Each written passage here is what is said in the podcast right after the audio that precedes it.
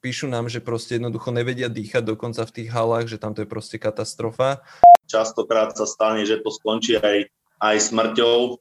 Obmedziť ľuďom právo na nejakú regeneráciu a povinnosť teda zamestnávateľa. Zase je to len o tom, že poďme znižovať náklady, čo nás tam po zamestnancoch. Akože to mi prípada ako návrat do 50 rokov späť som narazil na pracovničku, ktorá robila pod ultrafialovým svetlom snáď 8 hodín denne. Toto sú veci, ktoré v žiadnom prípade sa nemôžu podceňovať.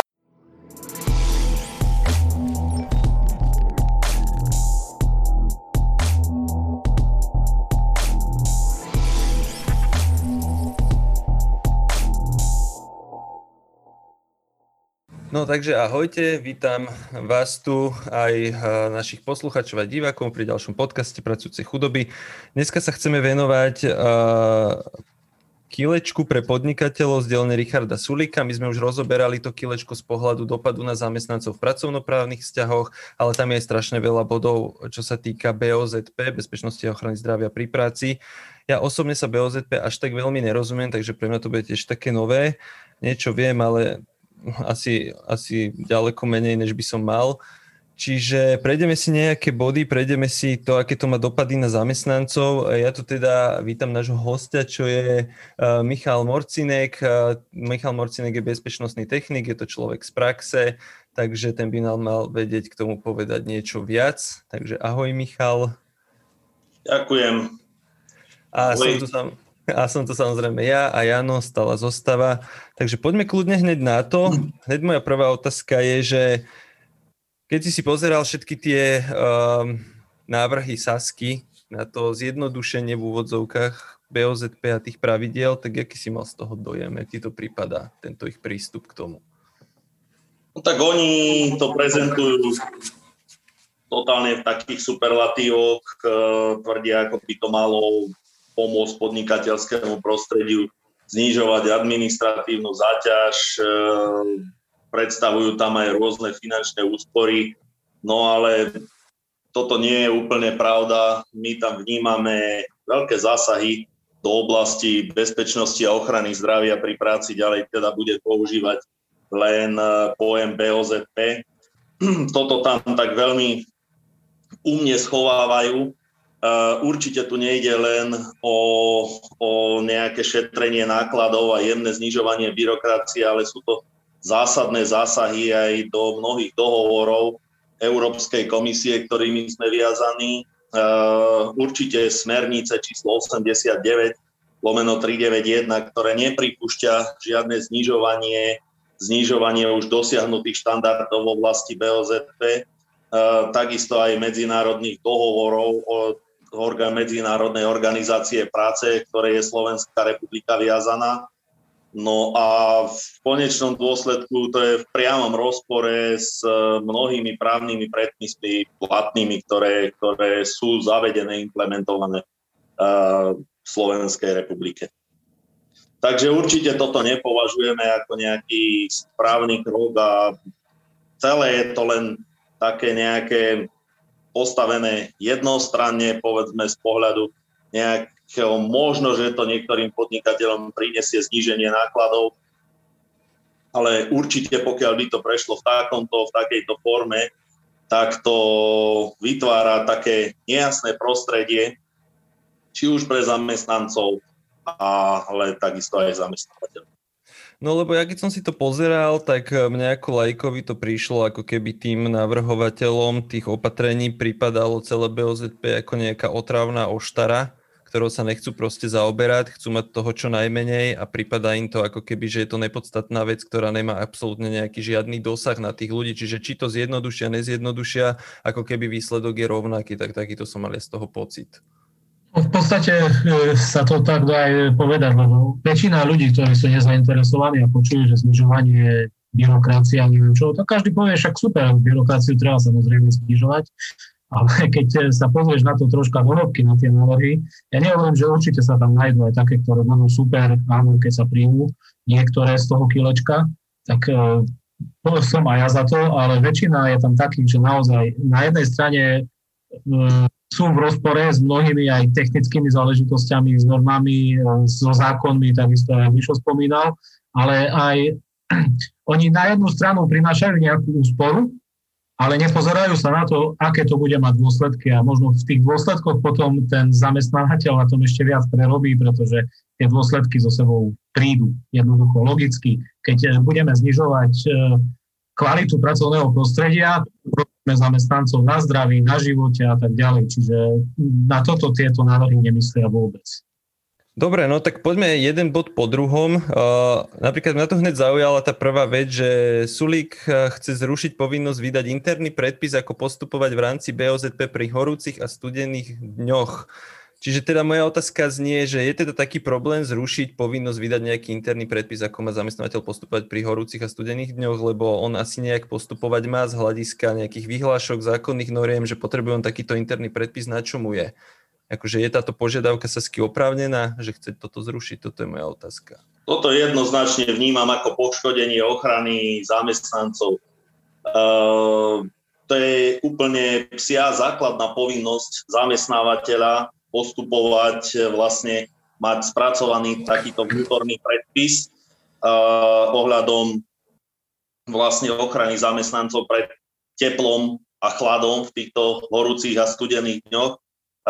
Ináč veľmi dôležité je tu napovedať, že asi tá najnebezpečnejšia a najväčší problém dneska tvorí tá zaťaž teplom, hlavne v tých e, mimoriadne teplých dňoch. Je to taký deň, kedy teplota e, nameraná v tieni je viacej ako 30 stupňov Celzia. Tieto dni nám každoročne vlastne počet týchto dní každoročne stúpa No a keď sa na to pozrieme z toho zákonného hľadiska, tak tú povinnosť zamestnávateľovi tu na príjmať konkrétne opatrenia určuje už len samotný, keď by sme nechceli byť úplne taký všeobecný z ústavy, ale už len samotný zákonník práce, paragraf 146, paragraf 147 povinnosti zamestnávateľa, kde on v rozsahu svojej, povin- v rozsahu svojej pôsobnosti povinný sústavne zaisťovať bezpečnosť a ochranu zdravia pri práci, na tento účel vykonávať potrebné opatrenia. Potom sú to paragrafy e, zo zákona číslo 124, konkrétne paragraf 5, paragraf 6. No a už bližšie je to potom konkretizované v zákone 355 z roku 2007, zákone o ochrane, podpore a rozvoji verejného zdravia. Počkaj, ja ťa na chvíľku preruším. Prepáč, že ťa prerušujem. Uh, ideš príliš do detailov, podľa mňa ľudia budú z toho zmetení, takže ja sa, ja sa len opýtam, že, že ja to chápem, že je to v rozpore s mnohými paragrafmi, Jasne. s mnohými teda, že to není len tak proste túto povinnosť rušiť, lebo to proste má nadväznosť na rôzne pracovnoprávne predpisy. Uh, ja sa teda len opýtam, že prečo je vlastne dôležité mať takýto predpis v podniku, tak. že keď uh, tieto rôzne povinnosti zabezpečí takúto nejakú ochranu pred napríklad zaťaží teplom alebo chladom vyplýva z nejakých zákonných predpisov, že prečo ten zamestnávateľ musí ešte robiť takýto predpis, lebo jak som ja správne pochopil, tak asi v tých zákonných normách není sú úplné detaily, že ten zamestnávateľ by mal ako keby stanoviť, že kto kedy merá teplotu, ako sa potom rieši tá teplota a ako sa potom zabezpečuje ochrana tým zamestnancom, ako sa to kompenzuje. Asi takéto niečo potrebuješ v tom internom predpise napísať, že? Presne tak. Jasné, no ale tak keď sa pozrieme potom už do tej 355, tak tu priamo v paragrafe 37 ten hovorí o tom, že zamestnávateľ zaujme opatrení pri zaťaži, pri nadmernej záťaži teplom a chladom e, je povinný po dohode so zástupcami zamestnancov upraviť podmienky vo vnútornom predpise. No a práve tieto majú, majú takým priamým spôsobom určiť, akým spôsobom sa v týchto mimoriadne teplých dňoch e, alebo či už pri tej záťaži teplom a chladom postupuje uh, tak, aby tieto opatrenia boli zamestnancom prístupné, aby to bolo vykonateľné, aby sa to dalo vykonať v čase. Hej. Aby sa to dalo asi aj, aby sa to dalo asi aj vymáhať, predpokladám. Hej, aby to nebolo také, že aby to nebolo také ústnym podaním, že dobre, však niečo by sme mali robiť a ten zamestnanec vlastne ani nevie, čo má namietať, čo má požadovať, kde sa má pozrieť, čo mu má byť zabezpečené, asi tak nejak. A zároveň asi, aby aj kontrolné orgány to mohli kontrolovať, že čo ten tak Práve preto je to podmienené aj tou dohodou so zastupcami zamestnancov. Aby, mm-hmm. aby či už oni pri tej kontrolnej činnosti alebo tí zamestnanci vedeli, na koho sa majú obrátiť v prípade, že sa toto nedodržiava, alebo že je tam, že je tam nejaká, nejaké nejasnosti sú. Každý má právo vedieť, kde takýto, takýto predpis je, ako sa on uplatňuje, môžu ísť za tým svojim zástupcom a vlastne spoločne toto môžu, toto môžu vymáhať. Čiže ten predpis není niečo také, že to je pro forma predpis? To Nie, to je určite preto, aby to slúžilo, aby to, aby to priamo fungovalo pre tých ľudí.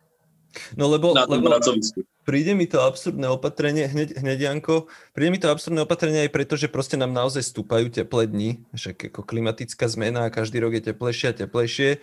Ja viem o tom, že nám často píšu ľudia aj na pracujúcu chudobu, uh, aj keď sa teda my BOZP nevenujeme priamo, tak píšu nám, že proste jednoducho nevedia dýchať dokonca v tých halách, že tam to je proste katastrofa a že tí, tí zamestnávateľia odmietajú veľakrát aj nejaké klimatizačné, chladiarenské, nejaké také tie tie jednotky tam dávať, aby tí ľudia proste fungovali. Niekedy nefunguje ani len pitný režim, človek pri tom teple stráca kadejaké minerály, potí sa, proste môže odpadnúť hocičo. Čiže toto mi príde, že to je akože dosť, akože vyzerá to, že to je iba papier, hej, pre ľudí to môže vyzerať, že to je iba papier nejaký, ale evidentne z toho, čo sa bavíme, ide o zvýšenie rizika pracovného, hej. No jednoznačne, ono toto, toto robí obrovské problémy už aj len táto výhľaška 99 z roku 2016 sa dosť zásadne revidovala potom, kedy bývalý minister bol na z takých informácií vieme, že na koberčeku tajomníka Medzinárodnej organizácie práce, že stávali sa prípady, že ťažko kolabovali nejakí zamestnanci vo fabrikách, často aj tých nadnárodných veľkých fabrikách. Častokrát sa stane, že to skončí aj, aj smrťou. Hej takéto mhm. kolapsy u ľudí, ktorí majú či už vyšší krvný tlak alebo nejakí sú náchylní na tieto srdcové, srdcové problémy. Uh, takisto ženy sú na toto uh, o dosť náchylnejšie, uh, keď sú vystavené týmto extrémnym podmienkám. Takže ono to v žiadnom prípade nemôžno podceňovať. Hej. Ja, no ty... ja by som k tomu ešte toľko dodal, že v podstate e, v tom návrhu je to tak napísané, že ten interný predpis e, chcú zrušiť a aj tak máme nejakú vyhlášku na národnej úrovni. Len tá e, vyhláška na národnej úrovni je všeobecná a nerieši tie konkrétnosti na tých pracoviskách. Iný Problém s teplom a s chladom je napríklad v hutnickej fabrike, iný v automobilke, celkom iný v strojárskej fabrike a presne tieto vyhlášky alebo tieto interné predpisy musia reagovať na tieto rozdiely. A ľudia, e, keď to majú v tej internej smernici nejakej u zamestnávateľa, tak vedia, kde sa majú pozrieť, vedia, kde si čo majú prečítať, ale keď si majú vyťahnuť vyhlášku niekde z nejakého ministerstva a tam si to majú prečítať, tak tomu ani nerozumejú. Práve preto je dôležité, aby to bolo spracované na tej podnikovej úrovni. Uh-huh, jasné, jasné. Ak teda nemáte k tomu čo dodať, aby som sa posunul k ďalšiemu bodu, Michal, OK. Hej, no vyhláška nám utvára taký legislatívny, legislatívny rámec a ten vnútorný predpis, e, ten má slúžiť na to, aby sa to priamo upravilo na podmienky toho zamestnávateľa. Uh-huh, jasné, jasné, jasné. Ja keď som hovoril ešte na začiatku, keď sme si to pripravovali, že tu mám nejakých 15 bodov, ktoré by sme mohli tak v rýchlosti prejsť, ty si mi spomenul bod, ktorý tu nemám, že je pre teba dôležitý a ten som tam nezaradil, lebo nedopolo, čo to vlastne znamená. Saska tu navrhuje zrušiť povinnosť zabezpečiť posúdenie zdravotného rizika v rámci povinnej pracovnej zdravotnej služby v stanovených intervaloch. Ano. Čiže Prosím ťa, povedz nám k tomu niečo, lebo ty si hovoril, že to je dôležité a mňa by teda tiež zaujímalo, prečo je to dôležité, lebo teda mne tam nezasvietila žiadna kontrolka predtým. Takto. Ako to celé funguje a čo by sa stalo, keby sa toto zrušilo? Zamestnávateľovi je uložená povinnosť, aby v spolupráci s pracovnou zdravotnou službou vlastne uh, pri pracoviskách. Zaraden, pracoviska sa zaraďujú do kategórií rizika, do vlastne štyroch kategórií rizika. Uh, nás budú zaujímať druhá, tretia, štvrtá, teda to sú také pracoviská, kde už vzniká určitá pravdepodobnosť uh, vzniku profesionálneho poškodenia zdravia. A ide o chorobu, o ohrozenie chorobou z povolania. Uh, faktormi práce a pracovného prostredia Tieto sú uvedené konkrétne v paragrafe 30 zákona 355 z roku 2007. Sú to faktory ako hluk, vibrácie, fyzická záťaž. Pri tej druhej kategórii rizika je zamestnávateľ povinný v spolupráci s pracovno-zdravotnou službou, to je jeho e, vlastne subdodávateľ, ktorý vykonáva, vykonáva dozor nad tými pracovnými podmienkami, prejsť tieto pracoviska a zisťovať, či na tých pracoviskách došlo k nejakému významnému, významnej zmene tých pracovných mhm, podmienok. Uh-huh. Toto sa potom uvádza v posudku o riziku.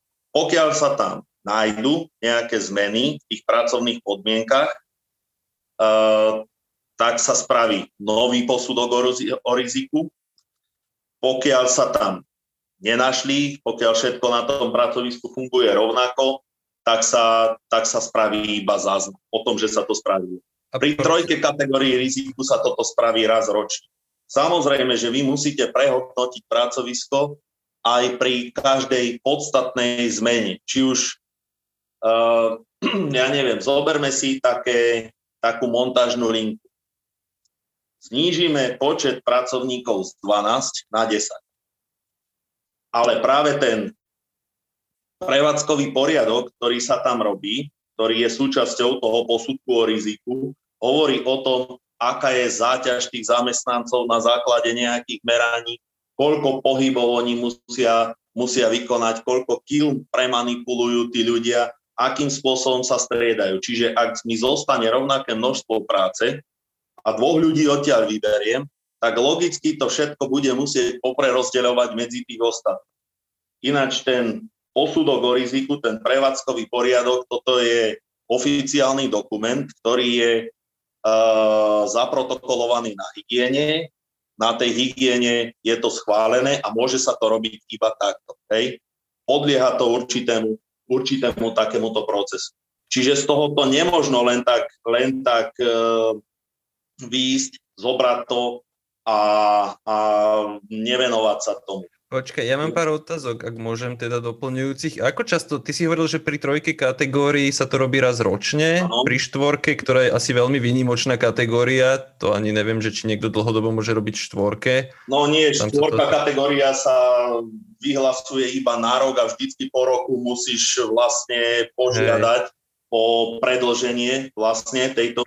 Tejto dobre, a pri, pri dvojke kategórii, jak často sa robí táto? 24 mesiacov dobre. A to vlastne znamená, aby som to tak laickejšie povedal, že vlastne tá pracovná zdravotná služba posúdi tie záťaže napríklad tým hlukom, vibráciami a tak. A ona tým, že to posudzuje, tak to v pravidelných intervaloch zároveň hovorí, aké asi opatrenia treba urobiť, aby sa tie záťaže znížili? Alebo Áno, ona to, ne, to není len, že sa to posúdi, ona si povie zamestnávateľovi, že s tým treba niečo robiť. Či? Áno, samozrejme, ono tohoto súčasťou toho posudku sú všetky, či už pracovné postupy, aké sa tam používajú, sú tam popísané, sú popísané uh, organizačné podmienky na zníženie uh, pôsobenia toho faktora práce.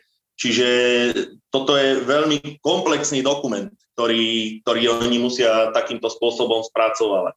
Ja by som sa ešte zastavil pri tej fyzickej záťaži, my pokiaľ sa pozrieme do štatistik za minulý rok, tak len také choroby z jednostranného nadmerného zaťaženia horných končatín, tieto spôsobili viac ako polovicu všetkých uznaných chorôb z povolania. Takže nejaké zasahovanie do týchto povinností ja považujem za úplnú chybu. Hej. Uh, tu skôr by sme ešte viacej mali tých zamestnávateľov tlačiť do toho, aby sa, aby sa toto robilo naozaj dôsledne, aby nám tie choroby z povolania v takom rozsahu nevznikali. Uh, takže ja neviem, toto určite není na nič dobré. Uh, vyhláška, ktorá toto sleduje, alebo teda ktorá tu určuje povinnosti, je to vyhláška ministerstva zdravotníctva. Uh, ja neviem, či tí experti z tej Sasky, čo to akože tvorili a navrhovali, komunikovali niečo takéto s ľuďmi z ministerstva zdravotníctva, s tvorcami, s tvorcami týchto predpisov. Jasné, no, lebo, lebo ja som sa bavil nedávno s jedným pracovníkom pracovnej zdravotnej služby a on mi opisoval teda, keďže on sa teda venuje tým podmienkam na pracovisku, že dosť hrozných podmienkach Slováci celkovo pracujú, že ako samozrejme nemôžeme paušalizovať, ale že on má teda veľmi zlé skúsenosti s tým, v akom stave sú tie pracovné podmienky. A teraz keď si predstavím, že by sa zrušila táto povinnosť každý rok alebo každé dva roky proste pozrieť to pracovisko a zhodnotiť tie faktory tej práce, tak to by vlastne znamenalo, že, že aj 10 rokov sa tam môže kadejak vyvíjať, tie podmienky na tom pracovisku sa môžu nejak vyvíjať a to ani pán Boh potom neskontroluje a nakoniec sa zistí, že tí ľudia, ako mi aj on opisoval, že tam napríklad narazil na pracovničku, ktorá robila pod ultrafialovým svetlom snať 8 hodín denne, proste strašne dlhý čas, proste karcinogénny faktor, jak svinia a iné veci, čo mi on hovoril, proste hrozné. Čiže ja si teraz neviem predstaviť, že by sa toto proste zrušilo a že by štát prestal mať e, dosah na to, v akom vlastne pracovnom prostredí, čo sa týka ochrany zdravia, tí zamestnanci pracujú, lebo toto by to spôsobilo z toho, čo hovoríš. No, zamestnávateľ má povinnosť tento posudok o riziku poskytovať aj zástupcom zamestnancov. Hej, z každého toho pracoviska. No a vlastne toto je tiež záruka takej kontroly toho, že vy sa potom viete ako zastupcovia zamestnancov chytiť, máte oficiálny dokument,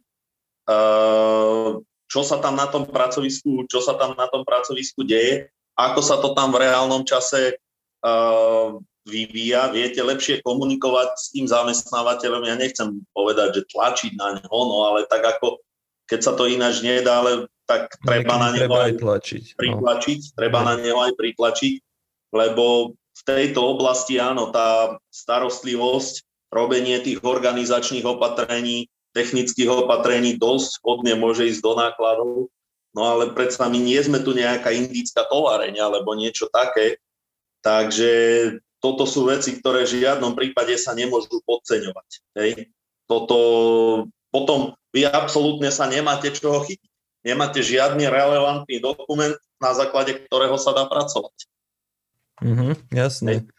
Uh, ja by som išiel na ďalší bod. Vzniká také, to je, to je proste Eldorado. Hej, hej, rozumiem. Jano, ak tomu chceš niečo povedať, tak kľudne, inak pôjdem na ďalší bod. Môžem ísť na ďalší bod. Pôjdem to tak chronologicky, nemám to tu nejak sprioritizované. Ďalší bod mám, že SAS navrhuje znižiť požiadavky na odbornú prax autorizovaného bezpečnostného technika z troch rokov na minimálne jeden rok v predchádzajúcich troch rokoch. Že tu by sme možno mohli vysvetliť, že existujú nejaké dve úrovne, je bezpečnostný technik a autorizovaný bezpečnostný technik a Saska chce teda znížiť požiadavky na odbornú prax. No, podľa mňa je to taký diskutabilný návrh, ja neviem, Mišo, ty si čo myslíš o tom? No, samozrejme, takto. V prvom rade človek, ktorý si spraví osvedčenie bez, bezpečnostného technika, tak uh, nejaký čas musí vykonávať svoju činnosť pod vlastne dozorom. Hej. Môže pracovať vo firme, v zákone číslo 124 v prílohe je uvedený určitý zoznam, zoznam ekonomických činností, v rámci ktorých keď podnikáte, tak vlastne musíte mať garanta bezpečnosti autorizovaného bezpečnostného technika, hej, E, takisto máte dané aj podľa veľkosti organizácie, koľko tých, koľko tých bezpečnostných technikov alebo autorizovaných bezpečnostných technikov musíte mať e, na pracovisku. Uh, najviacej, čo tu vnímame, je uh, taká vec, že oni by takýmto spôsobom sa snažili dostať do, uh, do obehu viac bezpečnostných technikov autorizovaných bezpečnostných technikov, ktorí by boli ako, mohli fungovať ako samostatne zárobkovo činné osoby hej, a mohli by školiť. Hej. Tým pádom by nám tu vzniklo viacej nejakých jednoosobových e, spoločností, bol nastala by tu taká väčšia konkurencia medzi medzi bezpečnostnými technikmi, ktorí by školili a ktorí by mohli takýmto spôsobom samostatne vykonávať činnosť ako BTSky. No ale to samozrejme závania prúserom, lebo ono není bezpečak ako bezpečak. Hej. Uh, tam fakt záleží, Že čo ty myslíš, že není bezpečák ako bezpečák? No, uhľadom kvality tej práce tých ľudí, hej, tých ľudí. To je veľmi špecifická odborná činnosť uh, vykonávať bezpečnostného technika. Záleží na akú prácu sa, sa zameriavate. Uh, tu nejde len o to, že je rozdiel vykonávať uh, činnosť bezpečnostného technika v nejakej administratívnej činnosti a je rozdiel pri treba stavbe mostov. Uh-huh. Áno, áno. Kde sú tie nebezpečenstva a ohrozenia úplne iné. Takže uh, tu by som bol skôr taký opatrnejší pri, týchto, pri tejto veci. Uh, Lebo neviem z toho, teda. toho, čo hovoríš, tak mne to prípada presne tak isto, že že ten návrh je diskutabilný v tom, že vlastne na trh by sa dostávali takí menej skúsení bezpečáci. Toto mi to tak prípada. Zároveň mi to prípada z toho, čo si povedal, že je to taký nejaký tlak na konkurenciu cenovú tých bezpečákov možno. Možno zase je to, lebo ja fakt v tých opatreniach vnímam stále, že ako keby to BOZP je nákladné a otrávne a že z toho vychádzajú celé tie návrhy. Čiže toto je zase ako keby niečo, ako stlačo, stlačať tie náklady No, ja som kedysi sa chcel zaoberať e, témou BOZP, ja som si chcel urobiť aj ten kurz BOZP a proste, ale keď som videl, že čo to obnáša, aké všetky predpisy, aká to je komplikovaná, spletitá téma a nefascinuje ma až tak ako samotný zákonník práce, tak potom som presedal radšej na ten zákonník, čiže tiež si neviem úplne predstaviť, že či je teda, no, no nie že predstaviť, tiež neviem, či je úplne cieľom našej spoločnosti, aby sme vyrábali menej skúsených bezpečákov. No, OK, dobre, Neviem, Jano, kľudne, ak chceš niečo. V podstate k tomuto bodu ani nie, tu ste povedali všetko, ale mohli by sme prejsť na ďalšie body a ja som si zaškrtol také tri dôležité,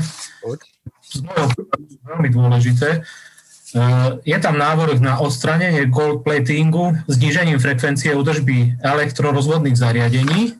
Potom je tam návrh na plnenie požiadaviek bezpečnosti vyhradených technických zariadení a potom ešte je tam návrh, na, ktoré sa týkajú tlakových nádob. Tak. Ja poviem, len, ja poviem len jednu vetu, že dobre, že si ich vybral, lebo ja som ich teda nevybral. Takže... je tam, ide tam o preradenie tlakovej nádoby z jednej skupiny do druhej. A všetky tieto uh, tri návrhy by sa dali zhrnúť uh, v takom zmysle, že ten gold plating je v podstate taký odborný názov na aplikáciu európskych smerníc do našich predpisov. Čiže nejaké normy európske by sme mali na základe toho uh, uplatňovať aj na Slovensku a Richard Sulík vo svojom kolečku tvrdí, že to nemáme robiť a že máme ešte uvoľňovať tie opatrenia, ktoré tu máme. Lenže on to ro- robí presne na tom, na, na tom základe, čo ty hovoríš, že e, zlacňovať pracovnú silu a náklady znižovať, lenže e, ide proti bezpečnosti. Takisto tie tlakové nádoby alebo tie elektrické zariadenia sa kontrolujú nejakým spôsobom, obsluhujú nejakým spôsobom, ktoré sú uvedené v našich normách, STN-kách. Sú tam presne vymedzené, ktoré, kde spadajú ktoré zariadenia a ako sa máme o ne starať, ako ich máme obsluhovať. No on to chce s nejakým presunutím administratívnym e, zrušiť alebo pre, premiestniť do menej nákladných častí. No ale e, tie stn sú vy, e, vypracované na základe nejakých fyzikálnych zákonov a tak ďalej. Čiže on ide ako keby... Pardon. Ide, ide proti e, tomu, proti čomu by mal ísť jednoducho o bez, proti bezpečnosti práce. Teraz preruším na chvíľku, lebo mám zasielku, idem vonka, tak nech Mišo o tom dá čo porozpráva, ja prípadne ešte doplním. Prepašte. No, ja som tieto opatrenia nevybral, lebo som im presne nerozumel, takže Michal, ak kľudne chceš k tomu niečo povedz na ozrejmenie, lebo hovorím, že pre mňa je to španielská dedina, tieto opatrenia. No, určite tak, ako hovoril, tak, ako hovoril Jano, my tu máme veľmi dobrú legislatívu. E, základ tuto tvorí vyhláška Ministerstva práce, sociálnych vecí a rodiny 508 z roku 2009. Hej. E, touto sa uvádzajú e, podrobnosti ohľadom či už montáže a prevádzky, takisto aj údržby vyhradených technických zariadení. Komplexne. Či už sú to vyhradené technické zariadenia, elektrické, plynové, tlakové, alebo teda zdvíhacie. Hej. Ja netuším, či oni si sadli s nejakými revíznymi technikmi, s nejakými zisťovateľmi požiarov, s nejakými takýmito ľuďmi a nejak zvážovali, že čo by vlastne zníženie týchto frekvencií malo za následok. Lebo vlastne táto vyhláška dáva, dáva vlastne lehotníky, ako často máte robiť, máte robiť revízie, kto má robiť revízie a, mhm. a takým spôsobom. Samozrejme, potom tam sa už, tam ďalej sa uh, odvolávame už potom aj na nejaké tie strenky. Hej. Pokiaľ by sa toto nedodržiavalo, uh, veľmi sa vám uh, zvyšuje pravdepodobnosť e, či už nejakých nebezpečných udalostí, ktoré tam môžu vzniknúť, alebo nejakých iných incidentov, poruch, stratov hej, na tých zariadeniach. Hrozí vám tam logicky riziko odstavky, uh-huh. ďaleko vyššie riziko toho, že sa tam pritom zraní nejaká údržba, hej, keď tam bude zasahovať a podobne. Takže ja toto považujem za, za totálnu hlúposť chcem ešte nájsť moment, čo mám tým tlakovým nádobám. Kým budeš hľadať, ja poviem takú poznámku, že, že my tu máme nejaké celkom vysoko stanovené štandardy v tej legislatíve a aj tak sa dejú úrazy, aj tak tí ľudia pracujú v nedobrých podmienkach, ale samozrejme vďaka tej legislatíve sa to aj prísnejšie kontroluje, dá sa to vymáhať a je na to tlak, aby sa tie podmienky zlepšovali. A mi to proste prípada tak, že možno Saske to to, to príde, že však, však celkom je to v normálnych štandardoch, zbytočne nás to otravuje, ale ono je to v takých štandardoch preto, pretože tá legislatíva je tvrdá a že to od tých zamestnávateľov požaduje. My keď to začneme zvoľňovať, tak sa obávam toho, že budeme mať viac pracovných úrazov a viacej proste aj chorob z povolania a takýchto vecí, alebo budú ťažšie vymahateľné tieto kompenzácie uh, napríklad z pracovných úrazov. A ešte by som, a ja, prepáč Mišo, ešte ja by som k tomu zareagoval toľko, že dobre, prišiel návrh na to, že máme robiť nejaké zmeny v stnk hej, od Sulika, ktorý tomu nerozumie, dobre, tak v prvom rade on by mal e, kontaktovať autorov tej STNky a s nimi to konzultovať, že či je to vôbec možné a čo tam môže meniť. Ale druhá vec, e, ktorá je dôležitá, naše STNky, slovenské technické normy, vychádzajú aj z ENIEK, čo sú európske normy. A tiež nemôžu byť v rozpore. A teraz on, keď navrhne zmenu, ktorá bude úplne iná v STN ako v ENK, však to je úplný nezmysel toto. Ja ešte k tomuto, samozrejme, e, čo sa týka, čo sa týka tých STN, tam je to dosť hodné aj na tých revíznych techníkov, by bolo dobré, aby sa nám tu vyjadrili, ale podstatné je, že v paragrafe 4 výhľašky 508 e, sú, dru, sú uvedené druhy, podľa technických zariadení rozdeľujú do, e, do určitých kategórií podľa miery ohrozenia. Ačková je e, kategória s vysokou mierou ohrozenia, Bčková je s vyššou mierou ohrozenia, Cčková kategória je vlastne zariadenia s nižšou mierou ohrozenia. No a oni vlastne takýmto spôsobom vyplýva, že pokiaľ by to preradili z tej, z tej vyššej skupiny do nižšej, tak áno, hej, zaradia, zaradia, teda ako sníži sa im tam určitá frekvencia uh, tých, tých oprav, alebo teda tej údržby, ale na základe čoho oni sa takýmto spôsobom rozhodli. Hej. Tam oni to absolútne nemajú ničím podložené. No len na základe toho, aby sa niečo znížilo, aby niečo nemuseli pravidelne znížili, znížili náklady, ale toto je absurdné. To je čistý, to je čistý hazard. Prečo majú takíto diletanti o tom rozhodovať? No, to, je... to je to, čo som hovoril na začiatku. E, znižíš si náklady na údržbu alebo kontrolu alebo obsluhu, ale v konečnom dôsledku tým pádom, že je to nebezpečnejšie, zaradíš to do menej nebezpečnejšej kategórie, tak e, sa ti zvyšuje riziko nežiaducich udalostí. Jasne ďalej. Čiže no. to je. A potom nakoniec tá firma, ktorá ušetrila možno, ja neviem, tisíc eur e, na rok náklady, tak prerobí 30 tisíc e, napríklad, e, alebo možno aj viac na pokute za pracovný úraz. A tak, čiže toto je úplne Alebo spôsobení havárie nejakej priemyselnej. No, a to ani nehovorím ďalej, čo sa všetko môže stať. Presne, lebo toto by sa, povedzme, že by sa tieto veci všetky zaviedli, teraz ostali by v praxi, rok, dva, tri, štyri, probehli by tieto roky, začali by sa diať, diať nejaké havárie, pracovné úrazy a tak, a potom už kto bude riešiť, že to je kvôli tomu, že Saska znížila štandardy na bezpečnosť. Vieš, tam už proste všetci budú riešiť iba, že stal sa pracovný úraz alebo havária, ale už nikto nebude obvinovať Richarda Sulika a spol, že je to kvôli tomu, že znížili proste požiadavky na, na tú bezpečnosť. No, zopakujem to znova. Jednoducho, lebo toto sa kľudne môže stať. Ja teda skočím na ďalší bod, ak môžem. Uh, toto je celkom dobrý bod.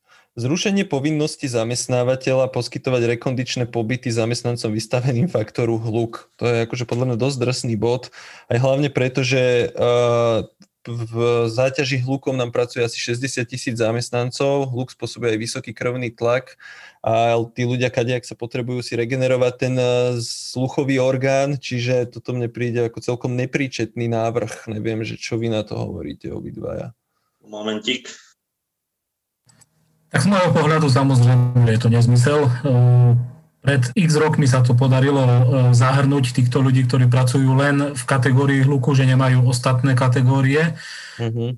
Že predtým tam chodili len takí, ktorí mali kombináciu. A myslím si, že je to e, dobrá vec pre tých ľudí, ktorí tam pracujú. A je to dobrá vec aj pre zamestnávateľa, pretože tí ľudia v konečnom dôsledku si poprvé oddychnú, zregenerujú sa na tom rekondičnom pobyte, e, troška sa im upraví zdravie a z dlhodobého hľadiska majú menšie dopady na svoj zdravotný stav a to vplýva aj na zamestnávateľa, pretože keď mu zamestnanci počasie začnú vypadávať zo zdravotných dôvodov, tak aj on má problém. A týmto, že ich posiela raz za tri roky na ten rekondičný pobyt sa mu nič také nedieje. No, akože zaťaž hlukom je vážna vec, proste spôsobuje to, spôsobuje to aj to je riziko mŕtvice, môže sa hoci čo stať a proste akože obmedziť ľuďom právo na nejakú regeneráciu a povinnosť teda zamestnávateľa. Zase je to len o tom, že poďme znižovať náklady, čo nás tam po zamestnancoch. Akože to mi prípada ako návrat do 50 rokov späť. Neviem, no, ja by som chcel v tom asi toľko to. Uh, moc sa o tom nehovorí, ale býva to taký štandardný ťah pravicovej vlády na Slovensku, keď sa k moci dostane pravica. Uh, akože ten hluk tu vždycky bol zaradzovaný, alebo bol to faktorom, to, pri ktorom sa poskytoval rekondičný pobyt. Mm-hmm. Na dva roky nám to tu vypadlo medzi rokmi 2010 a 2013. V tomto období práve z tohto dôvodu podávala Konfederácia odborových zväzov hmm, podnet na Medzinárodnú organizáciu práce. Hej. A títo zaviazali vlastne Slovenskú republiku plniť si tieto povinnosti a spätne potom od roku 2013 zase bol zaradený faktor hluk uh, medzi, medzi faktory práce, kde sa poskytuje rekondičný pobyt. Uh, ten obsah rekondičného pobytu aj na faktor pracovného prostredia hluk určuje výhľaška Ministerstva zdravotníctva číslo 148 z roku 2010. Samozrejme, tie dôsledky toho, toho pôsobenia dlhodobého vystavenia hluku, samozrejme, je tam aj tá hypertenzia, to je asi, to je asi najzávažnejší stav, ktorý sa funguje približne všetkých 70% všetkých zamestnancov u nás, ktorí vykonávajú rizikovú prácu, vykonávajú ju práve v hluku. Hej. Ten hluk nám spôsobil za minulé roky, to bol štvrtý e, najčastejší dôvod e, uznanej choroby z povolania, teda z, toto vyplýva z oficiálnych štatistik Čiže z toho, čo hovoríš, skôr by sa mali robiť opatrenia ako keby ešte na väčšiu regeneráciu alebo na zabránenie tej... Áno, jednoznačne, samozrejme, s týmto treba pracovať viacej, hej, aby, aby sa s týmto viacej, viacej pracovalo, hmm. aby tí zamestnanci neprichádzali o, o hm, či už ten rekondičný pobyt, ale však samozrejme Naším záujmom je v prvom rade udržať toho zamestnanca v dobrom zdravotnom stave. Hej?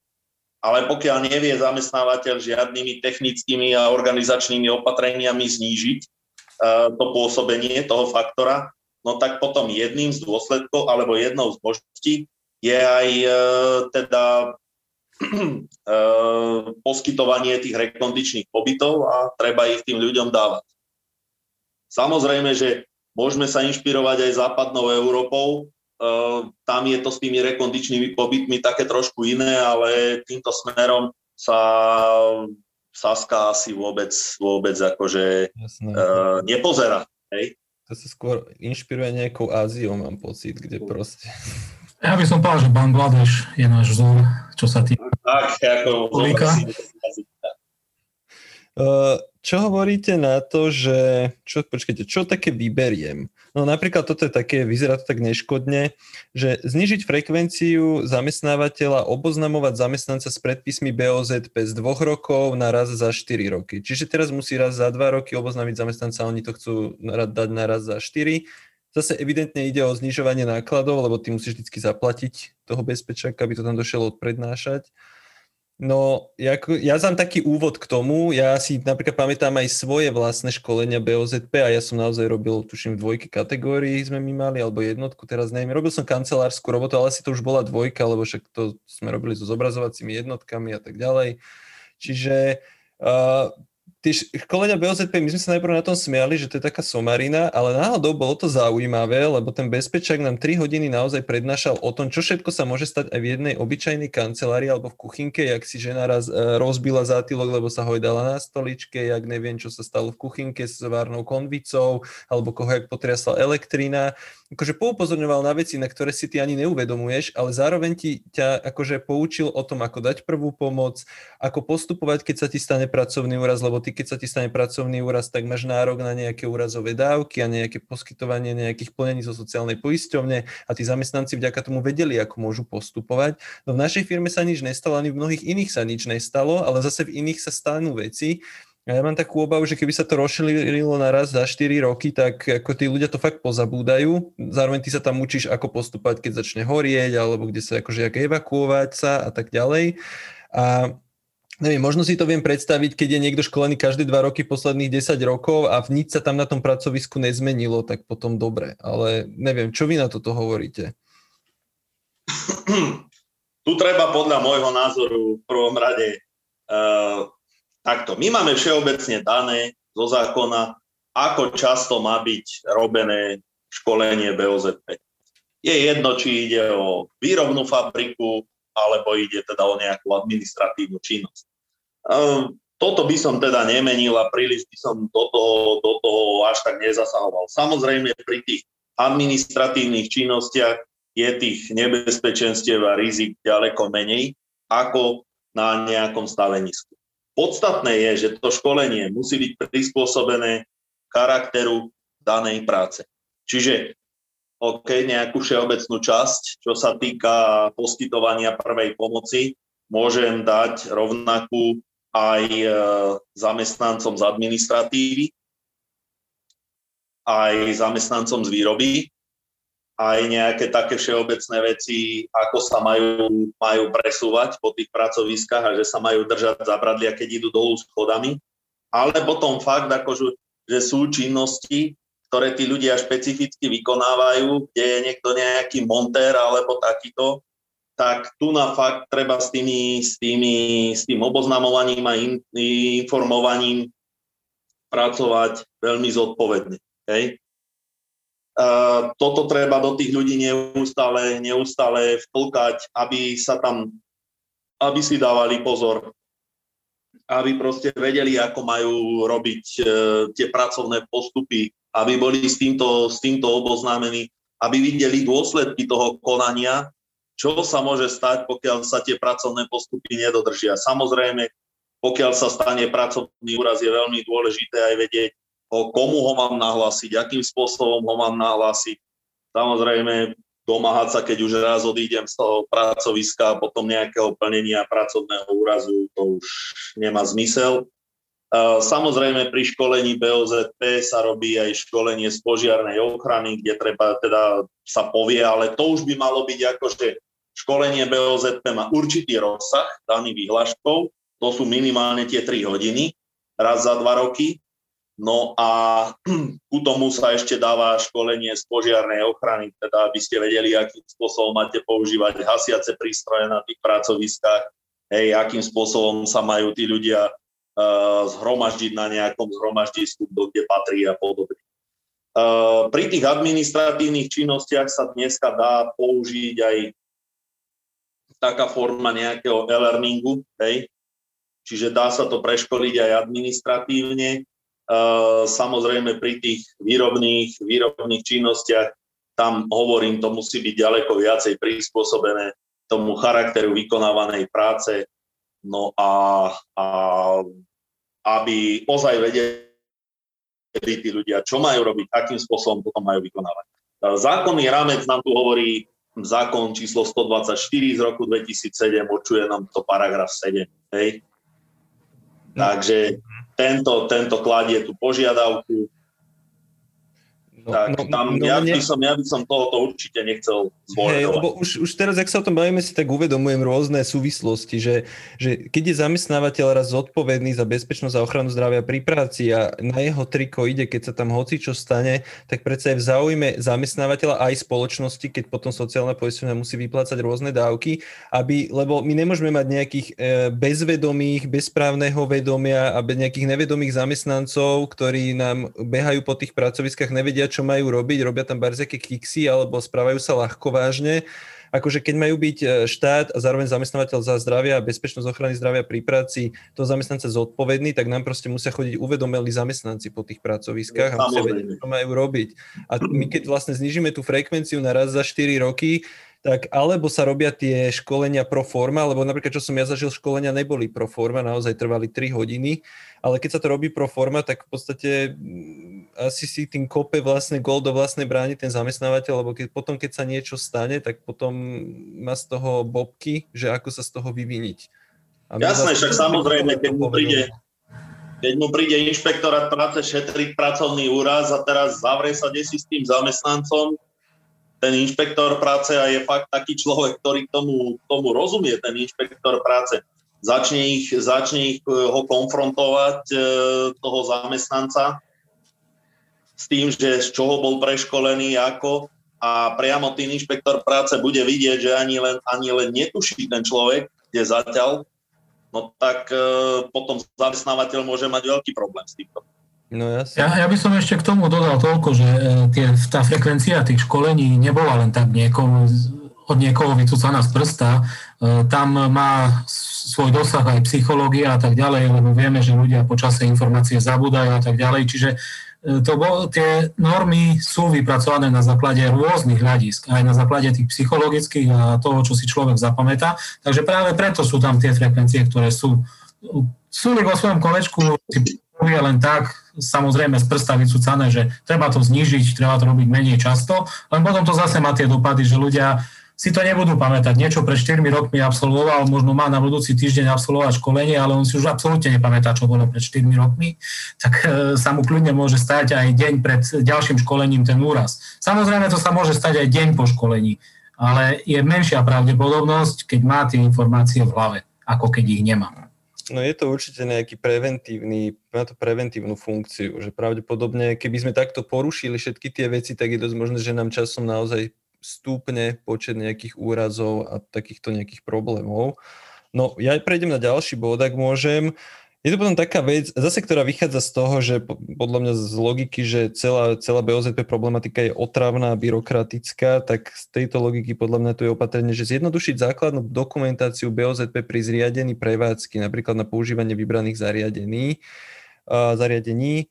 Um, neviem, či je vôbec možné zjednodušovať dokumentáciu BOZP, lebo ona mi príde, že to není sú tam nejaké zbytočnosti, ale vychádza to z nejakých, z nejakých, nejakej typu prevádzky, z toho prostredia, z typu činnosti toho podniku a z tých faktorov tej práce. Čiže dá sa vôbec zjednodušiť nejak základná dokumentácia? Je tam tá, do, je tá dokumentácia zbytočná taká, aká je v tom rozsahu? Ako to je? No, toto je pre mňa veľmi nejasne formulované, čo týmto vlastne basník chce povedať. Ja neviem, čo to znamená vybrané zariadenia Ja poznám pojem vyhradené technické zariadenia napríklad a myslím si podľa všetkého, že práve, práve na ne teda e, sa, sa s Karom zdá, že tam toho je nejako príliš veľa. Ale čo máte mať, akým spôsobom máte prísť, e, akým spôsobom máš postupovať pri zriadzovaní prevádzky, pokiaľ tam máš nejaké vyhradené technické zariadenia, je veľmi jasne formulované. Čiže tam absolútne netuším, čo by tam, čo by tam malo nebyť, alebo čo. Hej? Dokumentácia sa vypracováva na základe skutočných faktov, prispôsobená predmetu činnosti subjektu, prevádzkových priestorov, konkrétnym rizikám spojeným s týmito priestormi, tiež rizikám spojenými s technickými a vyhradenými technickými zariadeniami a použitými technológiami. Taktiež je nutné prispôsobiť a vypracovať dokumentáciu BOZP v súlade so záväzkami spoločnosti ako právneho subjektu, ktorú sa zavezuje subjekt plniť a podmienok, všetkých ostatných podmienok na ich zaistenie BOZP.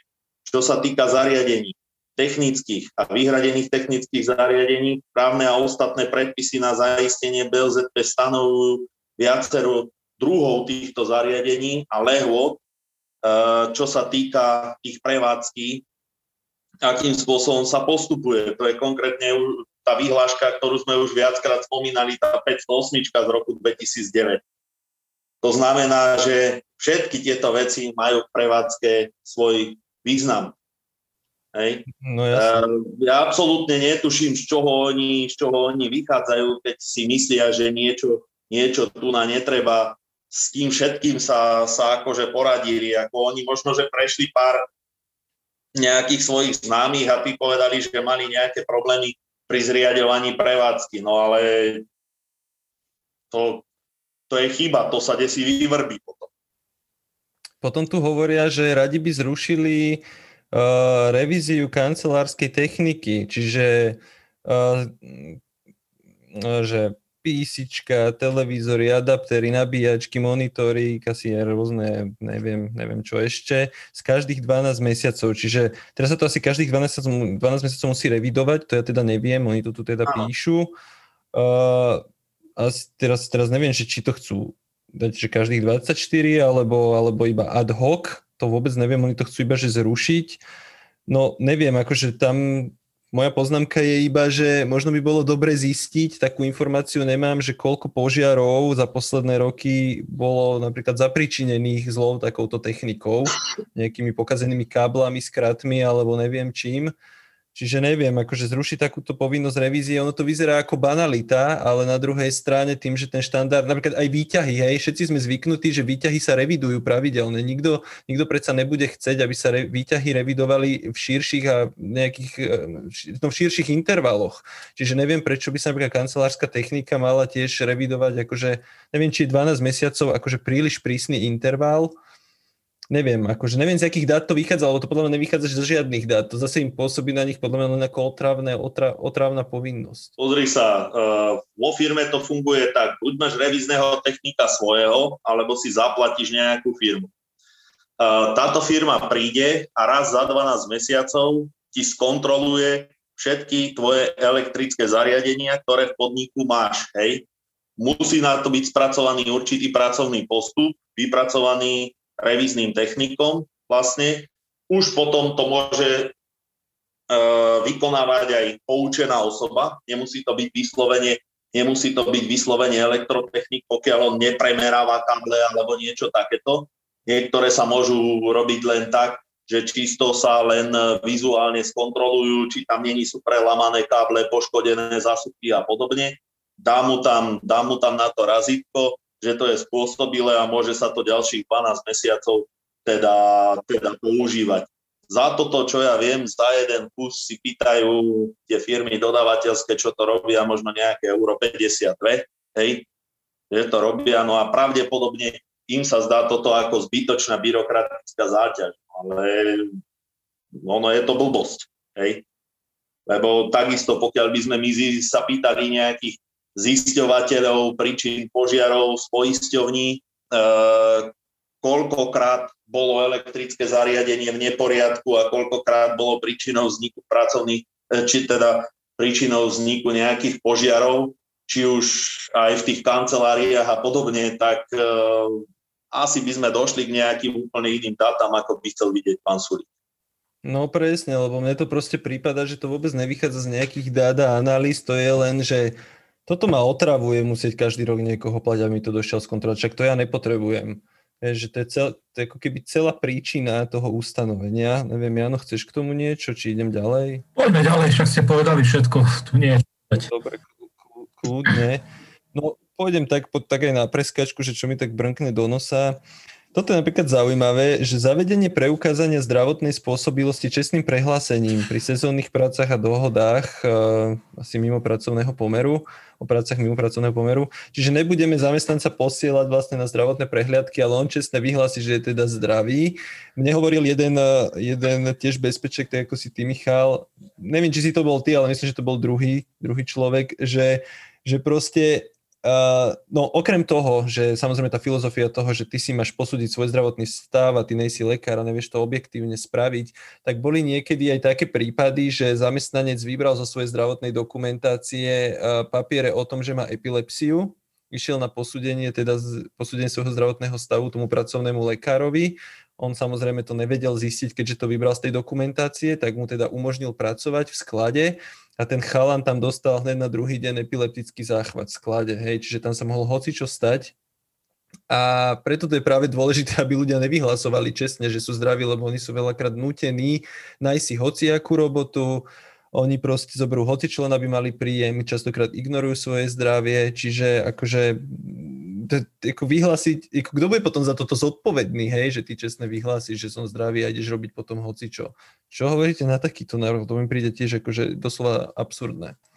Ja sa na toto dokážem len zasmiať a akože toto je úplne také absurdné, že to je, to je čierna komédia toto. Nič viac sa k tomu nedá povedať. To je dosť zlé, no. Michal, ty čo to? No ja to vidím, ja to vidím podobne, tak ako Jano hovoril, proste to je čisté zbavenie sa akejkoľvek zodpovednosti za to, koho púšťa na to svoje pracovisko, v akom stave je ten človek. Samozrejme teraz doba je taká, aká je, uh, stúpajú nám čísla nezamestnanosti, čiže tých ľudí na tom trhu práce je viacej.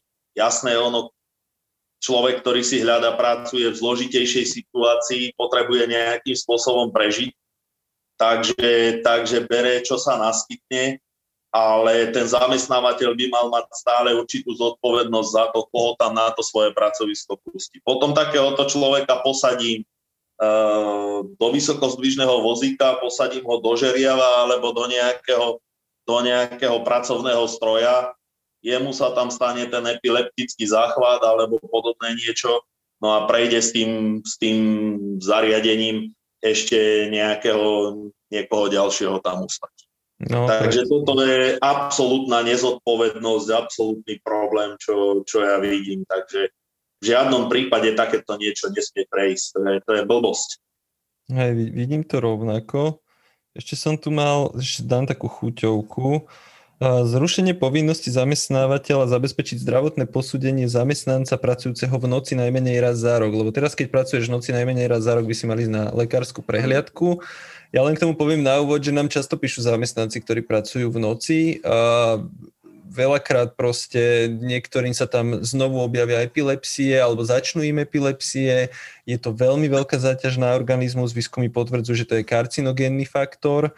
A akože toto mi príde tiež, že, že preboha to už akože aj toto je taký veľký náklad pre toho zamestnávateľa, aby sme akože čekovali a dávali pozor na toho zamestnanca, že či naozaj nám ostáva zdravý, keď pracuje v noci, lebo to mi tiež príde ako naozaj, že nepričetný návrh. Oni to ani nemajú dokonca, že by to rozšírili na raz za 18 mesiacov, alebo raz za 2 roky. Oni to majú, že zrušenie povinností jednoducho.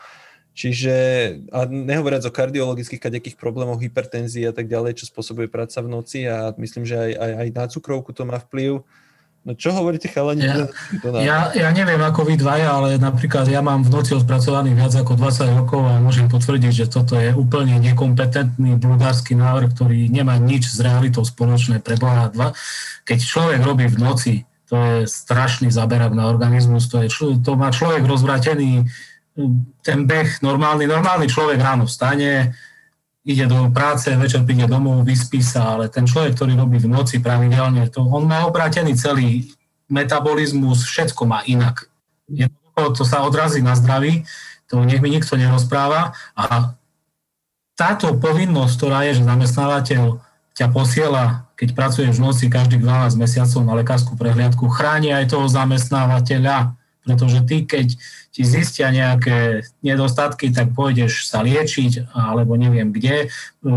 Ten zamestnávateľ vie, že si schopný vykonávať tú prácu v noci, že neohrozíš seba a ostatných zamestnancov okolo seba a tak ďalej. Čiže toto nie je niečo záťaž pre zamestnávateľa. Samozrejme, z jednej strany áno, lebo musí tú lekárskú prehľadku zaplatiť, ale z druhej strany e, táto povinnosť ho aj chráni pred nepriaznivými následkami tejto práce.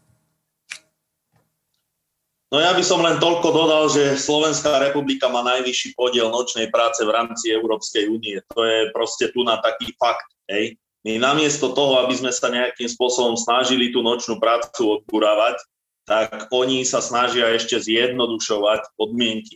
Samozrejme, ono na tých ľuďoch sa, sa prejavujú tie dôsledky tej nočnej práce, ja nemám toľko odmakané v noci ako Jano, ja mám len nejakých 12-14 rokov odkrútený na nočnej práci. Samozrejme, všetky tie, všetky tie veci, ktoré Jano hovoril, tak e, môžem potvrdiť. A samozrejme tie veci ako ten vysoký krvný tlak, ako to, že to je jeden z karcinogénnych faktorov, to je, to je absolútne No a teraz čo, ako zober si, že ten človek e, obsluhuje, je to vodič autobusu, vedie nejaký ťažký stroj, je to žeriavník v závode, alebo čo si také. A teraz on je v zlom zdravotnom stave, takýto človek. Hej? On tam dostane za tým volantom alebo za tým ovládacím panelom toho stroja infarkt. Nikto si to nevšimne, však on tam zbúra pol fabriky.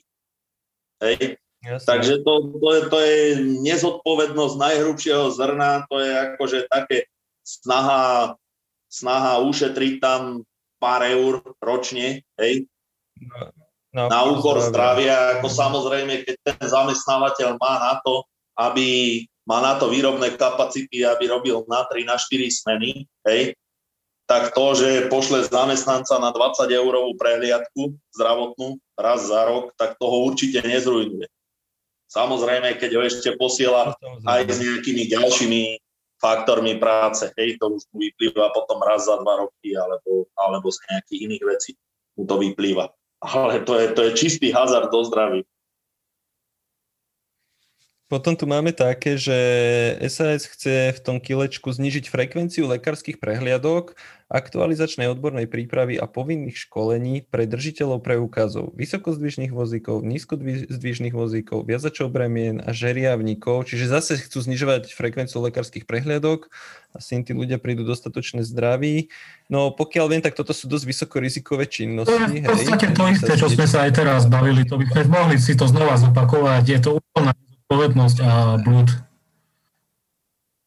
Lebo ja som počul, že napríklad len v US style boli smrteľné úrazy spojené s touto činnosťou, trebárs. Tak to mám informáciu. No, našťastie tých smrteľných úrazov za posledné roky je podstatne menej. Blížime sa k nule, ale samozrejme v tej histórii tých smrteľných úrazov bolo strašne veľa a mnohé a, nie, nechcem sa k tomu vrácať, ale jednoducho to je nešťastné všetko a nešťastné udalosti, ktoré majú dosah na rodiny, na kolegov a tak ďalej a jednoducho znižovať ochranu zamestnanca a kontrolu jeho zdravotného stavu, nie je to dobrá cesta.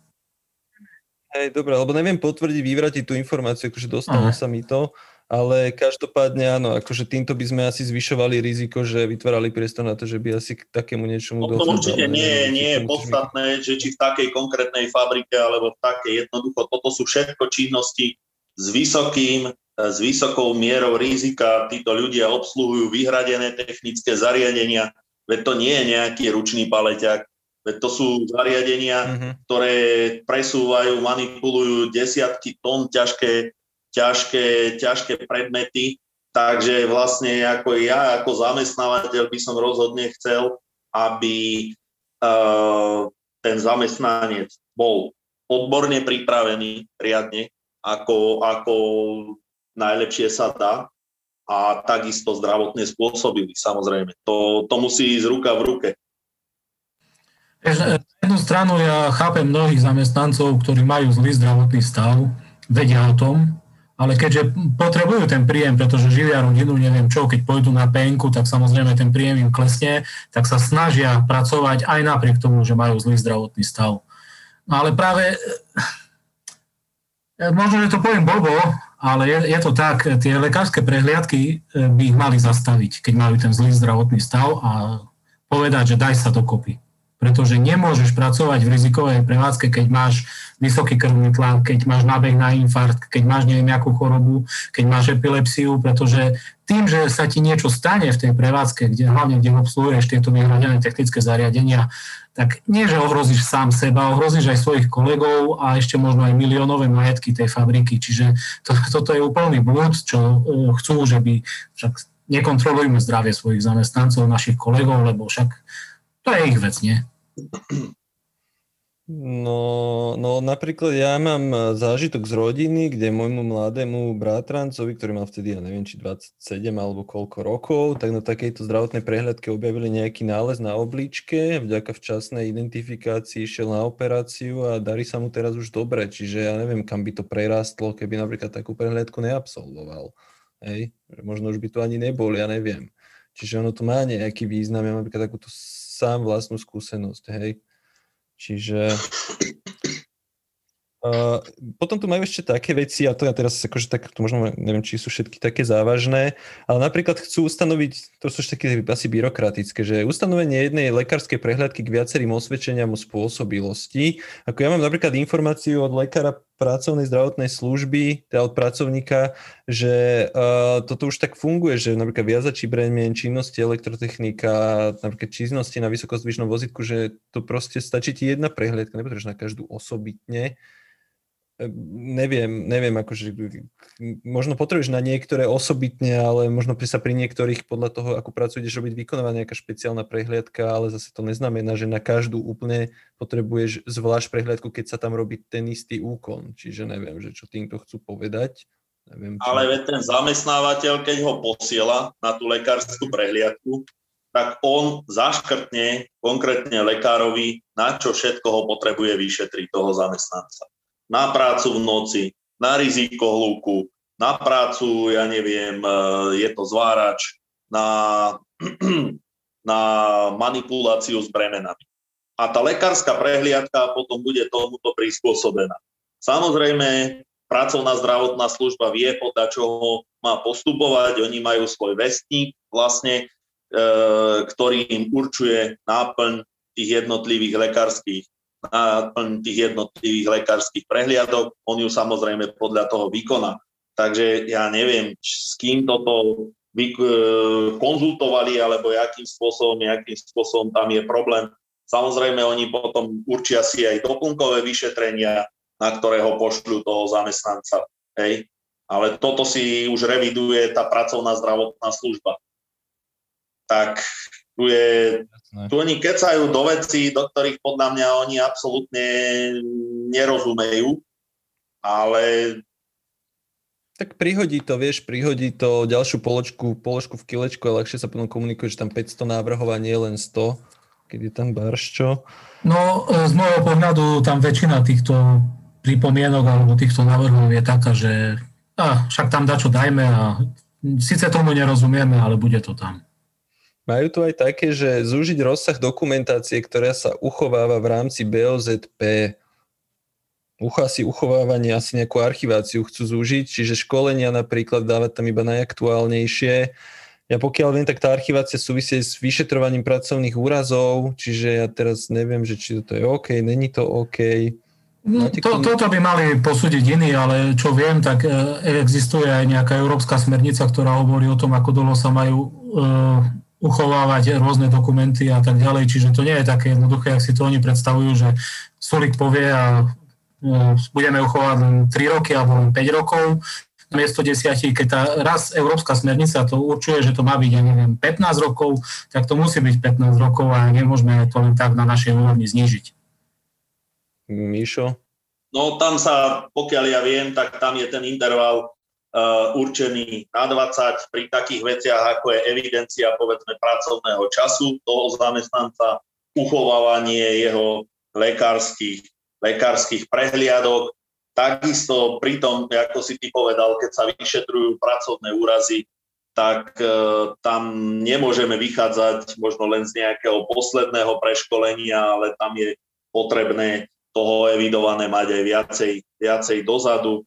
Takže ja nevidím na to nejaký logický, logický dôvod. Hej. Mm-hmm. Takisto mimoriadne lekárske prehliadky, ak ten človek uh, človek uh, absolvoval, hej, čo tam bolo. Takže to, to, je, to je blbosť, ono to je Absolutne. Akože v podstate to nejak podnikateľskému prostrediu nepomáha, hej, akože napríklad toto opatrenie, nehovoriac o tom, že tie ostatné poškodzujú zamestnanca dosť zásadne a v konečnom dôsledku poškodia podnikateľské prostredie, keď ti budú chorí zamestnanci vypadávať.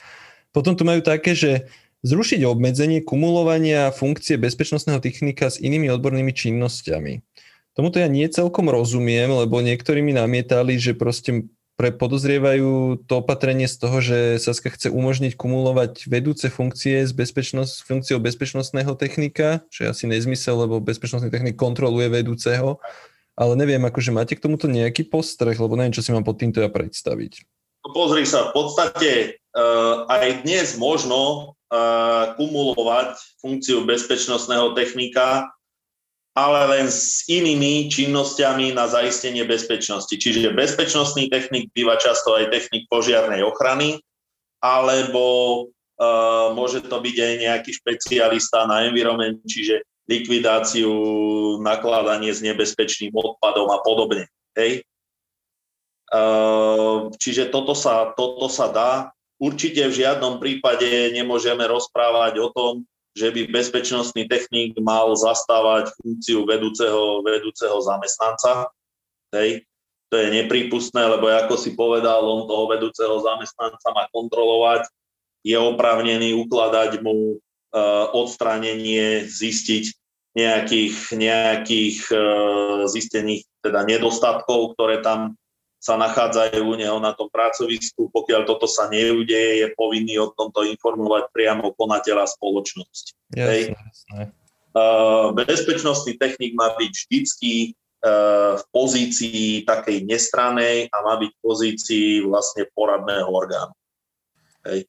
Zase je to také opatrenie, ktoré niečo, niečo navrhuje, tvrdí, ale my nevieme, čo je za tým. Hej. S čím to môže byť kumulované? Keby to tam bolo napísané, tak sa vieme k tomu vyjadriť, ale takto len pláveme niekde a nevieme, k čomu sa vlastne vyjadrujeme. Áno, áno, áno, len vychytávame rizika, že čo by to asi mohlo znamenať presne. Alebo ktoré sú také vágne, že tomu teda, ale keď poznáme teda mindset tej Sasky, tak mám obavu z toho najhoršieho vždycky v týchto pracovnoprávnych veciach No potom je to ináč, teraz som si vlastne uvedomil, že to je vlastne podobné opatrenie, len trochu inak formulované. Predtým sme tam riešili, že chcú znižiť frekvenciu zamestnávateľa oboznovať zamestnanca s predpismi BOZP z 2 na 4 roky a potom majú opatrenie, že zrušiť povinné BOZP školenia pre prvú a druhú kategóriu zamestnancov. Čiže týchto by už ani len Čiže oni, tí, teraz som si to uvedomil, až keď to vidím, že, že oni časť chcú, časť chcú rozšíriť tú frekvenciu pre časť zamestnancov, aby fakt, že pozabúdali tie veci a pre časť zamestnancov, a to je dosť veľká časť, chcú zase aj zrušiť vôbec tie školenia, čiže tí by sa už neoboznamovali vôbec čo mi príde už teda maximálne nebezpečné. A druhá kategória, ešte prvá kategória, Ježiš Maria, to by som ešte nejako pochopil, hej, že tam sa dá prižmúriť 10 očí, ale teda druhá kategória, tak to už si teda vôbec nemyslím, že tam sa dajú prižmurovať oči. No, akože zase by nám chodili po ulici a po pracoviskách úplne neuvedomili zamestnanci, čo sa týka toho, že čo, ako sa majú vlastne správať z hľadiska bezpečnosti práce na pracovisku. Čo vy na toto hovoríte, že zrušiť to pre tieto dve kategórie? Vieš, e, o, o bezpečnosti e, sa učíme od základnej školy. Aj na základných školách máme rôzne kurzy pre deti, že čo majú robiť, keď sa stane úraz, ja neviem čo. A jednoducho toto by malo byť školené pravidelne a to je jedno, čo človek vykonáva, akú prácu. Však pre Boha sa môže stať úraz aj na ulici a ja viem, keď som bol školený, tak viem poskytnúť prvú pomoc. A keď som nebol školený, tak sa budem pozerať a, a ako mi niekto zomiera pred očami. Čiže ja, toto je, sú úplne nekompetentné hlúposti, ktoré navrhujú a ja už, to už sme vlastne aj opakovali, opakovali pred chvíľou, že je to blúd. No ja by som, to, ja by som sa k tomu vyjadril takto. Oni tu míria dve veci. Uh, tie kategórie prác sú do 1, 2, 3, 4 rozdelené podľa uh, nejakej pravdepodobnosti dlhodobého poškodenia zdravia z titulu charakteru choroby z povolania. Hej? Ale nie z pozície vzniku pracovného úrazu. Ja môžem byť zaradený aj v druhej kategórii uh, rizikovej, ale môžem vykonávať nejakú činnosť, ktorá, uh, ktorá vykazuje vysokú mieru vzniku pracovného úrazu. Čiže uh, treba, ja som udržbar, alebo nejaký elektrotechnik, alebo niečo takéto. Uh, nepôsobí na mňa ani faktor hluk, ani uh, nejakom prašnom, ani ionizujúcom prostredí, ani nejakom takomto nepracujem, trojke, štvorke, ale chodím do výšky, môžem odtiaľ spadnúť, obsluhujem žeriav, keď si potrebujem nejakú, nejaké veci premanipulovať, je to viazač bremien, ešte k tomu má a takéto. Čiže uh, oni, tu, oni tu miešajú dve základné veci. Hej. Potom to školenie pre tú trojku a štvorku by čisto okresali len na používanie OPP proti uh, vplyvu toho faktoru práce a pracovného prostredia a to by bolo všetko. Ale ja stále opakujem, že školenie BOZP má byť prispôsobené charakteru práce a pracovného prostredia. Takže Takže tam není o čom. Zamestnávateľ má takú povinnosť uh, robiť tzv. tzv. register rizik. Čiže má zisťovať nebezpečenstva a ohrozenia pre všetky činnosti, ktoré, pri všetkých činnostiach, ktoré títo zamestnanci jeho vykonávajú, každý jeho zamestnanie, ktorý vykonáva, a vypracovať o tomto písomný dokument. Toto je základ, z čoho potom on vypracováva pracovné postupy, z čoho robí náplň nejakého, nejakého školenia pre tých zamestnancov. Ja nechápem, čo tu oni do tohoto motajú rizikové kategórie. To je, to je hlúposť. Ak som správne, presne, ak som správne pochopil, že ty kľudne môžeš byť na pracovisku v druhej kategórii, ale môžeš tam raz za čas vykonávať tú činnosť, ktorá teda naozaj zvyšuje oveľa viac riziko toho úrazu.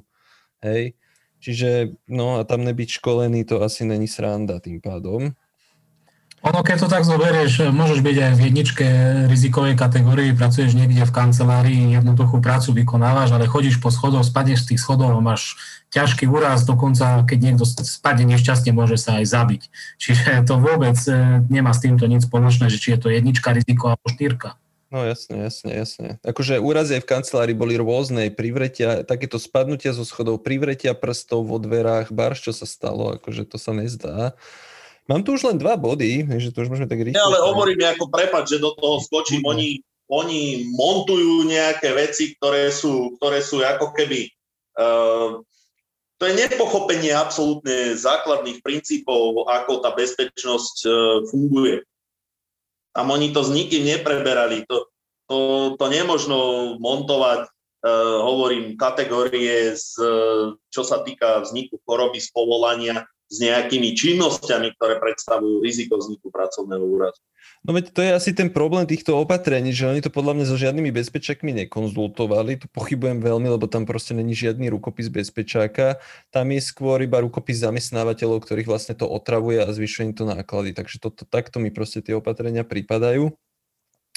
Potom je tu ešte také chuťovky, no to teda to už sú vlastne len dve opatrenia, čo som vybral, ináč len upozorňujem, že tých opatrení aj pre teda divákov a posluchačov, že je tam viacero, my sme nevybrali všetko, o to sa nedá všetko prejsť ale teda napríklad majú tu, že zmena povinnosti pre ubytovacie zariadenia, robiť revíziu elektrických rozvodov z troch rokov na 5 rokov a toto mi príde ako ten príklad s tým výťahom, hej, že proste budeme teda rozširovať, teda znižovať nejaký štandard pre kontrolu výťahov. To sú elektrické rozvody, čiže chápem to tak, že hotely, penzióny a tak ďalej, kde proste používa tieto zariadenia široká verejnosť, deti, dospelí, dôchodcovia, tak oni chcú tieto revízie robiť každých 5 rokov. No z môjho pohľadu to zvyšuje riziko zanedbania, skratu, nejakého úrazu, požiaru a tak ďalej. Potom sa budeme čudovať. Akože mne to príde, že zase tým autorom toho návrhu to pripadalo tak, že čo už sa musí kontrolovať na zásuvkách a nejakých uh, predlžovačkách a neviem čo rozvodoch v, v nejakom onom hoteli tak často. No ale zase mi to príde, že to zvýšenie rizika iba, tak ja teraz neviem, že či to máme teraz príliš prísne nastavené, je 3 roky príliš, príliš často, nestačí naozaj 5 rokov, je to disku na diskusiu, neviem, ako, čo si o tom myslíte. Ja k tomuto sa nejako nebudem vyjadrovať, nevidím tu na... V podstate, sme, v podstate sme to už povedali aj predtým pri tých eh, kontrolách tých zariadení, čo máme bežne v kanceláriách, a tak ďalej, kde to kontrolo, treba kontrolovať. A ja len pripomeniem, že v roku 2015 v oktobri sme tu mali v Tatrách veľký požiar hotela, kde sa tento požiar rozšíril od e, pokazenej mazničky a zahynul tam jeden z hostí tohto hotela. Čiže riskovať takéto veci je podľa mňa v tomto ohľade úplná blbosť, lebo naozaj na tej revízii ušetrí sa zo pár eur ale môžem prísť o miliónové majetky. Mm-hmm, jasné, ale akože vytvára to potom priestor pre viac takýchto situácií, zvyšuje sa proste riziko. Áno, zvyšuje sa riziko, že sa to stane. Tak, asi toto nechceme sa tam dostať. Ale sranda, že si toto niekto zoberie na triko, takéto návrhy, lebo fakt, akože to môžu mať dôsledky na životoch, môžu byť a majetku. No a posledná vec, čo ma tak zaujalo, to asi není, súvisí až tak z BOZP, ale dali to tiež do tohto kilečka, že chcú explicitne ustanoviť zoznam dokumentov, ktoré môže inšpektorát práce pri kontrole žiadať. Čiže to len ja teda poviem na úvod, že teda inšpektoráty práce celkovo sú v dosť e, rozvrate a nefungujú dobre a oni majú pôsobiť ako taký vyšetrovateľský orgán, ktorý má byť flexibilný a podľa situácie, čo kontroluje, či kontroluje, ja neviem, pitný režim alebo nelegálne zamestnávanie alebo čokoľvek, tak si pýta dokumenty, ktoré potrebuje. Akože teraz my máme v zákone explicitne menovať, čo si môže a nemôže pýtať, mi príde akože na hlavu postavené, to nerozumiem, že zase mi to príde, že inšpektorát práce je otravný, pýtajú si barš, čo obmedzme ich na tento a tento zoznam a koniec. Ako to, čo je za návrh? No, to je niečo také, ako keby policia vyšetruje niečo a my im obmedzíme, že čo si môžu vyžiadať, aké dôkazy. Čiže ja tomu nerozumiem, však inšpektorát práce si vyžiada tie dokumenty, ktoré súvisia E, s tým, čo vyšetrujú. Oni Presne, žiada, žiadať niečo iné, niečo naviac, čo nepotrebujú. To, čo potrebujú na vyšetrenie tej konkrétnej veci, ktorú vyšetrujú, to si vyžiadajú. A nevidím dôvod na to obmedzovať im toto právo. Však je to normálny úrad, ktorý má za úlohu vyšetrovať pracovné podmienky a podania, ktoré sú na, na ňo dané. To je ťažko povedať takto, ako možno by to niektorým veciam aj pomohlo, ale ja tiež tam vidím takéto nebezpečenstvo, že by to bolo oklieštené, oklieštené kompetencie inšpektorátu práce, ale tu by bolo fakt, aby sa k tomu vyjadrilo aj ministerstvo práce, sociálnych vecí a rodiny, čo hovorí, že a na to, akým spôsobom by jej ľudia boli takto, takto obmedzení pri výkone, pri výkone tejto činnosti. Však inšpektorát práce, to je vlastne inšpektor práce pri výkone svojej činnosti, to je verejný činiteľ, takže čo? Vieme, že, že už teraz áno, sú tam dosť veľké problémy, kopec vecí nestíhajú robiť, čo majú, no a to by bolo fakt na nich, aby sa oni tomuto vyjadrili. A samozrejme Saska, aby to aj nejako konkretizovala, že čo si pod tým predstavuje. Jasne, jasne, jasne. No evidentne bude mať teraz Saska, lebo aj pre ostatných uzrejmím, že oni s tým kilečkom nemôžu len tak ísť do parlamentu, oni musia ísť na jednotlivé ministerstva, ktorých sa tie navrhy týkajú. Netýka sa všetko len ministerstva práce, takže podľa mňa ministerstvo práce im bude dávať teraz feedback a začnú nekonečné naťahovačky, pravdepodobne už chodia po ministerstvách, neviem v akom je stave teraz to kilečko, takže sa uvidí, čo sa tam zase všetko dostane a ako sa tie štandardy pracovnoprávne a zamestnanecké ponížia. No ja som prebral všetko, čo som mal. Ja neviem, či chcete niekto ešte niečo dodať.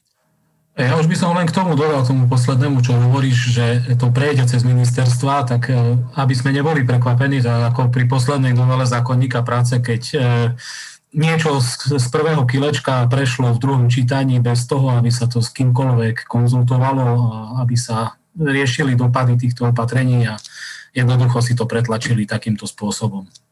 Áno, áno, Saska nezahala, lebo veci, ktoré sa podarilo stopnúť v prvom kilečku, tak si takto pretla, pretlačili teraz o pol roka neskôr a je možné, že to, čo sa stopne v druhom kilečku, si zase pretlačia o pol roka neskôr cez iný nejaký poslanecký návrh. To sa presne môže stať. No, chaloši, ja by som sa vám veľmi rád poďakoval za diskusiu. Bolo to podľa mňa veľmi poučné. Uh, Michal, špeciálne tebe, nielen kvôli tomu, že ten odbornejší pohľad si nám poskytoval, aj kvôli tomu, že ja viem, že ty máš teraz koronu a že sa liečiš, takže o to viac si to vážim, že si to takto vydržal. A tým pádom teda ďakujem ešte raz a vidíme sa teda zase niekedy pri nejakom ďalšom podcaste pravdepodobne. Držte sa. Mišo, Ďakujem, majte sa aj vy. Čaute. Ahojte, čaute.